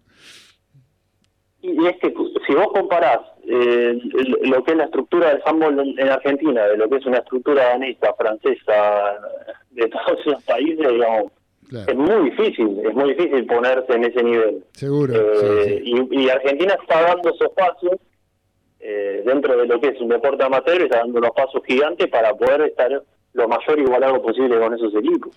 Fenómeno, Juani. Sabés que tengo, estamos hablando con Juan Ignacio Truffini, jugador de handball de la Liga de Honor eh, de la fe- de qué- ¿cómo sería? La Asociación, no, Confederación Argentina de Handball, ¿no? Sería. Sí, en realidad nosotros sí somos de la Federación Metropolitana Ah, de Balonmano, que es la Femeval, eh, que somos es, la liga, digamos, del área metropolitana, por así decirlo. Correcto. Eh, después tenés las distintas jurisdicciones que juegan sus ligas, o sea, no es que es una liga federal, sino que es una liga zonal, pero, digamos, eh, la FEMEVAL es como la liga de mayor trascendencia a nivel nacional, digamos, como Muy la liga bien. más importante. Obvi- obviamente hay, hay, hay ligas del interior que son que son buenas, que son competitivas, pero bueno, digamos, FEMEVAL es como la más trascendental. Fenómeno. Te quiero pasar con una persona, no sé si la conoces, se llama Daniel Medina, que lo tenemos por Un Skype. gran amigo. Un gran amigo, de lo ajeno. Eh, digo, no, de lo ajeno no, perdón, me equivoqué. Este, eh, amigo, eh, así que te- seguramente te va a querer preguntar algo, Juani. Seguro. Bueno, Juan, este, Juan Ignacio, realmente un gusto volver a hablar con vos, este, este tiempo pasado que hemos pasado ahí juntos. La verdad que este, un, un- un gustazo ¿eh? hablar con este. Dani, querido. ¿Cómo te El va? gusto mío, Dani. Bueno, che, este, ahora ya de, de otro modo te hablo, ¿eh? desde otro, de otro lugar, ¿eh? de la profesión que estoy teniendo en este momento de periodista. Claro, Eh, claro eh, que sí. varias veces hemos hablado contigo con respecto a los campeonatos mundiales, sobre todo que es lo que nos, nos preocupa en este momento por la actuación de Argentina desde allá y de, de- de lo los principales. Y hablamos varias veces de las variantes de los torneos, ¿te acordás? Este, y ha variado el torneo, o sea, se ha ampliado eh, la cantidad de participantes, de 24 fueron a 32, como si fuera un mundial de fútbol este, en la Sí. actualidad. Yo creo, ¿consideramos que eso puede haber beneficiado en cierto modo a Argentina? Eh, sí, en realidad lo que a Argentina lo benefició un poco fue la, eh, a ver, la primera ronda son cuatro equipos de los cuales pasan tres y Argentina está en nivel como para quedar por lo menos tercero de un grupo.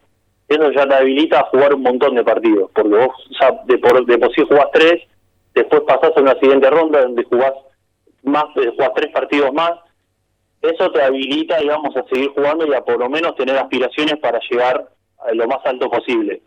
Eh, los que son los sistemas estos como, como en este mundial que tiene el arrastre de puntos, eh, es complicado en el sentido que vos en la primera ronda, por más de por más que pasás, tenés que por lo menos haberle ganado a alguno de los que con los que vos pasaste, porque si no arrastrar, o sea, ir a la segunda ronda con cero puntos, es muy difícil Claro. después remontar para pasar a, los cuartos finales, semifinal y demás, ¿no? Pero, Claro. bueno, por suerte Argentina ganó ese partido, uno de los dos que tenía que ganar, arrastró unos puntitos y eso lo benefició. Claro, y a- aparte tenemos, si no me equivoco, este, Croacia tiene un punto menos en realidad, porque Croacia tiene un empate que arrastró de... de- Claro. de- Creo que con entonces, Brasil, también no, con beneficia. No, Lo no, digo, como decís vos y como dice Claudio, es mañana, mañana obviamente este, con Croacia, ¿no? Claro. Sí, sí, sí, por eso te digo, estamos a un punto, eh, perder sería, se nos van a tres y es un partido y medio, es mucho, pero pero bueno, si si, llegar la, la heroica, una de esas, Y hasta un empate por ahí puede zafar, aunque hay que ver, ¿no? Porque hay veces, este, eh, ya Argentina, como bien vos dijiste antes, con Claudio ha dado sorpresas tremendas ¿eh? en campeonato. Yo recuerdo también que a Rusia le ha empatado o le ha ganado, no ha empatado, me acuerdo, a Croacia también empató, a Suecia le ganó esa vez en, en Suecia, que realmente los suecos se quedaron con la boca abierta. Y a veces se concentra todo eh, en esos torneos que eran zona de seis, ¿no? ¿Te acordás al principio? Que eran, este, sí, sí, sí. Estaban los primeros cuatro era muy difícil para Argentina entrar en esos cuatro. Por eso hablo del torneo de beneficio, como bien dijiste vos, de los cuatro que son en la zona pasar tres, ya es, ya, si bien hay un arrastre de puntos que puede ser nocivo por la diferencia de calidad que hay en el handball europeo con argentino, pero nos beneficia en este caso, por ejemplo, con ese empate este, de Croacia. Y otra cosa que te quería hacer, eh, hay una cosa del handball que se caracterice, por lo menos yo, neófitamente hablando, eh, pero seguir, seguirlo bastante porque me gusta, es el, el juego, el juego a veces bastante brusco que hay.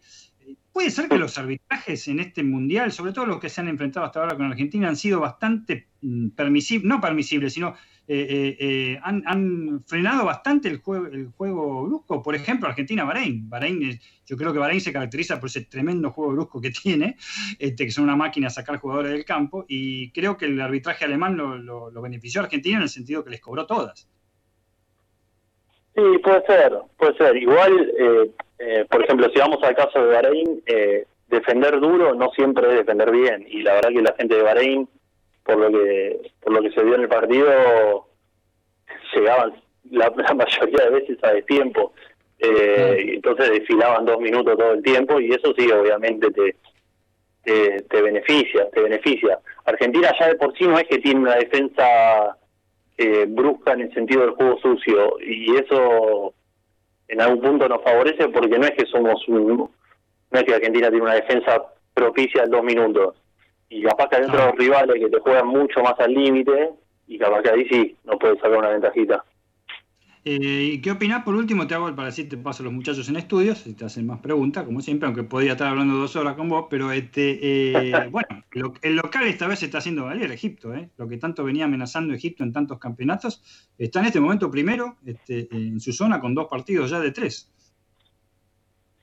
Sí, Egipto hubo un par de mundiales eh, anteriores de, de inferiores, tanto en la categoría junior como en la categoría juvenil, que la verdad que no lo tengo acá en mano para, para confirmarlo, pero yo no sé si salió campeón o, subcampeón de una categoría juvenil o junior y de la otra salió semifinalista. O sea, a lo que voy con esto es que Egipto está haciendo un laburo de, de inferiores ya de largo plazo importante. Y bueno, esos, esos pibes obviamente en algún momento crecen. Y cuando crecen, eh, si se mantiene la, la, la, la línea lógica de, de, crecimiento y desarrollo de un jugador, terminan siendo buenos. Y bueno, eso es lo que lo que está pasando. Y encima, obviamente, jugar en tu casa, más allá de que no hay público y demás, es un puntito, es un portito más, ¿no? Y ahí hablamos lo de los empates. Hoy aprovechó para ceder al primer puesto y va primero por diferencia de gol porque Eslovenia empató con Suecia, justamente. Suecia Mirá. resignó puntos. Mirá qué, importante que son los empates a veces, ¿no? Que habíamos hablado sí, de. Pero, pero igual Eslovenia es un equipazo también, ¿eh? eh... Sí, sí, sí, sí, sí, Creo que juega mañana, definen con Egipto pasado mañana, así que imagínate. Y por último te hago eh, la pregunta, ¿cómo anda cómo anda esa operación? Primero fue rodilla hace dos años, si no me equivoco, y ahora sí, hombro. Sí. ¿Qué, hombro izquierdo de la zurda mágica esa o, o del otro lado? Sí. sí, la mágica, va, no sé si ya mágica. sí, estaba... Eh, sí, la verdad que eh, como habíamos hablado con Claudito hace un ratito, como todo, esto del año estuvo todo parado y bueno, yo estaba con mucha duda, yo había tenido un problema de hombro el año pasado y como no aproveché como no se iba a jugar, digo bueno, como tenía que estar en mi casa y, y, y sin jugar y demás, aprovecho y, y me curo de este problema, así que bueno, por ahora bien, eh, todavía no lo, no lo probé, así que después cuando lo pruebe te cuento. Ah, sí, empecé a tirar pelotazos a la, a la, a la pared, la única que queda. Te, te, mando un abrazo enorme, querido Juan, y sabes lo que te estimo. Te paso ahí con este, eh, Claudito Fernández de vuelta en los estudios de los delirios. ¿eh? Dale, Dani, un abrazo gigante. Eh, Sabes, eh, también tenemos, tengo otra persona que te quiere hacer pregunta, Juan, y si tenés un minutito más. Eh, al señor Ezequiel Galito, que te quiere preguntar alguna cosa. Sí, cómo no. Juan, y desde lo personal te quiero hacer un par de preguntas. ¿Cómo nació tu pasión por el handball y quiénes son tus referentes en el deporte del handball? Bueno, a mí, primero, hola, buenas tardes. Eh, mi, buenas tardes. En realidad a mí me, llevó, me llevó mi viejo. Mi viejo también jugó hasta, lo, hasta, hasta que nací yo, jugó hasta que le corté la carrera. Eh, jugó al handball ahí en el alemán y bueno, es un apasionado y un enamorado del handball. Y bueno, yo cuando era pibe y que no sabía qué agarrar, me dijo, bueno, anda a probarte al handball y bueno, fuimos con mi hermano también, que mi hermano jugó conmigo hasta el, hasta el año pasado y, y bueno, y nos gustó y enganchamos, enganchamos la vuelta y, no, y hace 20 años que estamos jugando esto.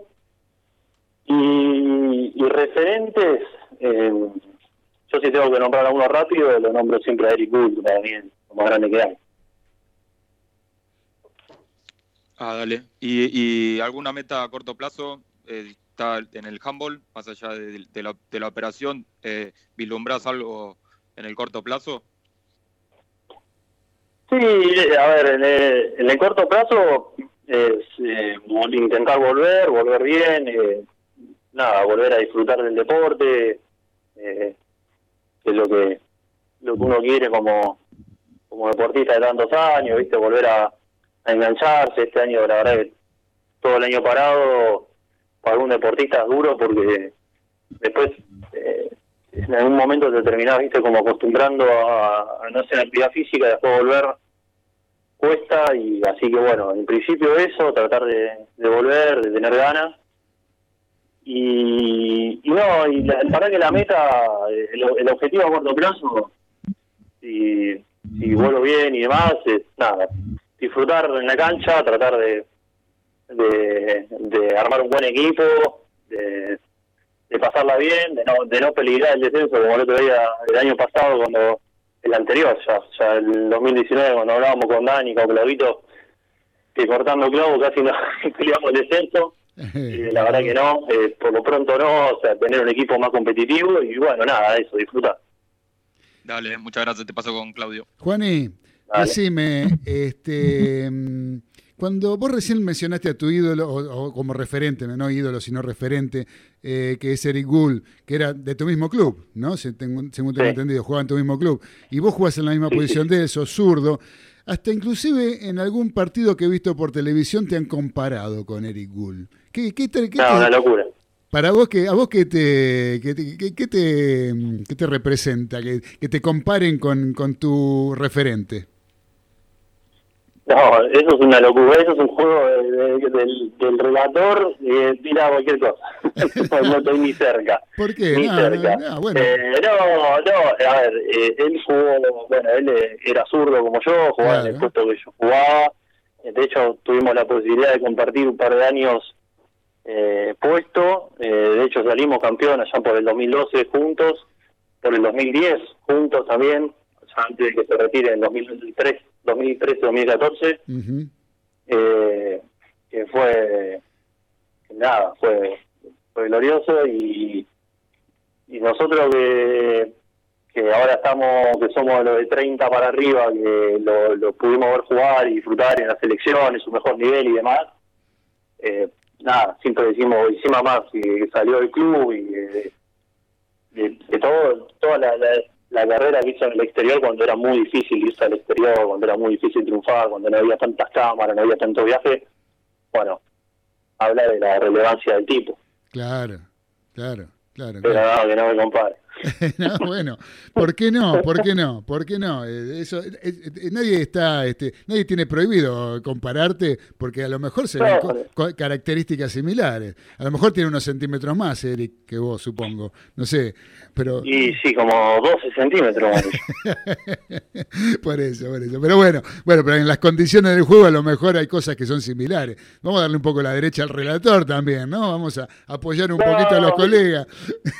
Pasa que sí, pasa que bueno, es, eh, eh, a ver, salvando toda la distancia, en la posición, por ejemplo, es compartida, el, el- el brazo zurdo compartido y, Claro. y, bueno, es como una, tenemos una forma de juego más de lanzador que otra cosa, de ese lado debo haber hecho un par de goles así y capaz que le salió, Le salió la comparación. Le salió. Escúchame, Juani, con respecto al seleccionado argentino, que ahora de lo que estábamos hablando, ¿nunca, ¿nunca tuviste la aspiración de lograr ponerte la celeste y blanca? ¿O tuviste la posibilidad o alguna convocatoria o algo por el estilo? Y, bueno, a lo mejor no se llegó a concretar. Sí, eh, sí, allá por el, el 2000, 2011, más o menos 2012, estuve un par de años entrenando con ellos, Ajá. pero en momento no se dio. eh, había, la realidad es que había, de hecho estaba Eric y había varios jugadores muy buenos en ese, en ese puesto. Y, y bueno, ahí en ese momento no, no se dio. Después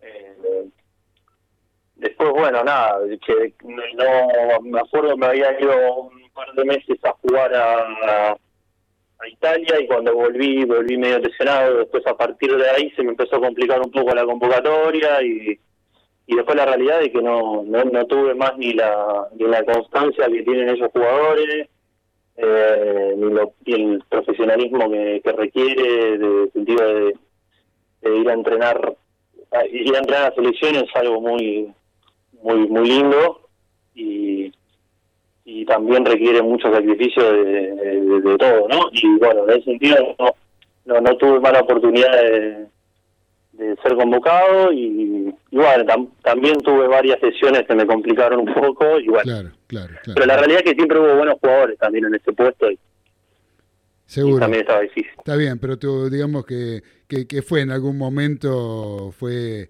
este, una, una posibilidad que tuviste, de, por lo, al menos de, de entrenar con los jugadores de la selección. sí sí, por suerte sí eso sí Bueno, es una linda experiencia. Yo creo que a tus hijos cuando le cuentes, mira, yo me entrené con la celeste y blanca. Eso, o a tus nietos, que se lo cuentes, eh, realmente no deja de ser una gran satisfacción. ¿eh? Me comparaban con Eric Gould. ¿eh? Hablé en los No, no. me, me entrevistaron en los delirios del mariscal por Radio del Pueblo y me compararon con Eric Gould. Les puedes contar, ¿cómo que no? Tranquilamente. Le- cuento que salí en la radio, pero lo otro no, porque me da vergüenza. No, no, créetela, créetela porque vale la pena, hay que creérselo. Si uno no si uno no confía en uno, Juani, este, y no realmente no se la cree con las condiciones que tiene, eh, nadie te va a poner por delante la posibilidad de nada. ¿Sí? Sí, uno No, se, eso sí, uno obvio se la sí, tiene que creer y tenerse confianza, ¿viste? Y vos tenete confianza y seguí adelante. Vamos, no, no te me quedes, ¿eh? Este año a- adelante si es que empiezan la- los torneos y se empieza a competir de vuelta y a entrenarse normalmente, un poquito, por lo menos un poco más parecido a lo normal, hay que darle y seguir para adelante, Juani, porque si es, lo- si es tu pasión, es lo que a vos te gusta. Sin duda, Gravito, eso es verdad. Eso es verdad. ¿eh? Así que bueno, este, te agradezco, Juani, te agradezco por, el, por los minutos que, que- por la deferencia que tuviste de atendernos. Eh, te quiero desear lo mejor para este 2021, para tu hombro, para tu lesión, que puedas seguir adelante, que puedas seguir jugando y realmente disfrutando de algo que, eh, que vos haces y muy bien. Bueno, bueno, gracias, Clavito. Gracias a ustedes por, por llamar y por darle bola al handball, porque sé que les gusta de verdad. Porque lo, hemos hablado un montón de veces de este Sí. deporte y sé que les gusta de verdad. Así que eso está buenísimo. Lamentablemente, eh, mucha difusión no hay. Eh, este año no está ni, ni por Teis Sport, lo pasan, pero bueno, por suerte lo pasan por, Deporte B. por Deporte TV y por DirecTV, los que tienen la posibilidad. Así que Correcto. Así que bueno, son dos canales para poder ver un deporte distinto pero muy lindo. Y que encima en época de mundiales, mejor. Te comprometo al aire una cosa, Juani. Primer partido oficial que juegues, nos tenés que invitar. Bueno, sí, obvio. ¿Eh? Obvio que, obvio que sí. sí, Nos, sí. nos- nos tenés que invitar, decir, mira, juego, están invitados, vengan, y nosotros vamos para el club y este y presenciamos el partido y este y estamos un poco en contacto directo con el juego. Y lo transmiten por radio. Dale, dale, hacemos eso, por Radio del Pueblo. Primera radio en transmitir handball en vivo. Estaría bárbaro. ¿eh? ¿Qué te parece? ¿eh? Tremendo. bueno, bueno, Juani, todo lo mejor para vos y que tengas un gran año. Mucha felicidad. Bueno, muchas gracias. Saludos a todos ahí. Gracias y hasta Buen siempre. año. Gracias por todo y hasta siempre. Saludos. Fue la palabra de Juan Ignacio Truffini, jugador de la Asociación Alemana de Quilmes, ¿eh? jugador de primera división de handball, dándonos sus pareceres sobre lo que es la Copa del Mundo se está disputando en Egipto, sobre la gran actuación que está llevando adelante la Argentina y el partido que mañana tendremos para poder ver de- por Deporte B, que ahora seguramente Dani en la agenda. Dani, ¿tenés la agenda a mano? ¿Sí? Pero por supuesto, Ahí seguramente agenda, Dani, no- mano. Dani nos va a decir eh, eh, a qué hora juega y con quién juega, que es con Croacia, un partido más que trascendente para la selección argentina de handball. Pero dale, dale con la agenda de lo que tenemos para ver el fin de semana. Dale, como buena agenda la tengo a mano y vamos a empezar por lo que estamos hablando para que la gente no se olvide. ¿eh? Mundial de Handball de Egipto, mañana sábado 23 de enero, 14 horas, Argentina-Croacia por Deporte B. Y el lunes 25 de enero, antes de nuestro, de nuestro programa, de los días lunes, Argentina contra Qatar también a las 14 horas por Deporte B. Ambos partidos definen la posición de Argentina. En caso de ganar Argentina o empatar contra Croacia, grandes posibilidades contra Qatar eh, tendría y podría clasificar a los cuartos de final. Esperemos que siga así. Por otro lado, tenemos fútbol. No hay fútbol de primera división, pero sí, como habíamos dicho, de primero la Copa Sudamericana. Mañana sábado 23 de enero, Lanús y Defensa y Justicia juegan la final de la Copa Sudamericana a las 17 horas, Televisa y ESPN. Después tenemos Primera Nacional, la Primera Nacional que ya dijimos los partidos, pero no los canales. Domingo 24 de enero, Atlético Rafaela, Quilmes, 17.30 horas. Platense Deportivo Riesta, 19.40 horas. Estudiantes de Buenos Aires versus Atlanta, que partido, 21 a 50 horas. Todo lo televisa TIC Sport. Lunes 25 de enero, Tristán Suárez, San Telmo, 21 a 10 horas, final de la primera B metropolitana para ver quién, quién asciende a Primera Nacional, Televisa, TIC Sport. Y por último tenemos cuartos de final de Primera C, Argentino Merlo, Deportivo Merlo, a las 19 horas, mañana sábado por Deporte B. Ojo que es el clásico de Merlo y aún sin público puede pasar cualquier cosa. Villa Mitre, Bahía Blanca, Sportivo Belgrano, 20-30 horas por Deporte B, cuarto de final del torneo federal.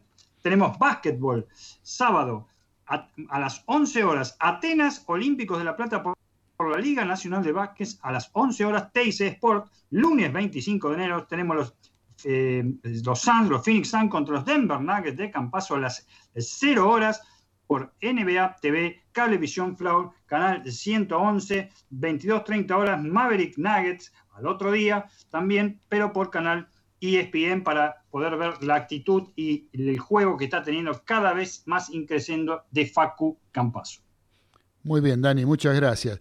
Eh, está empezando el fin de semana con respecto al automovilismo, el TC Mouras, ¿no? ¿Arranca este fin de semana?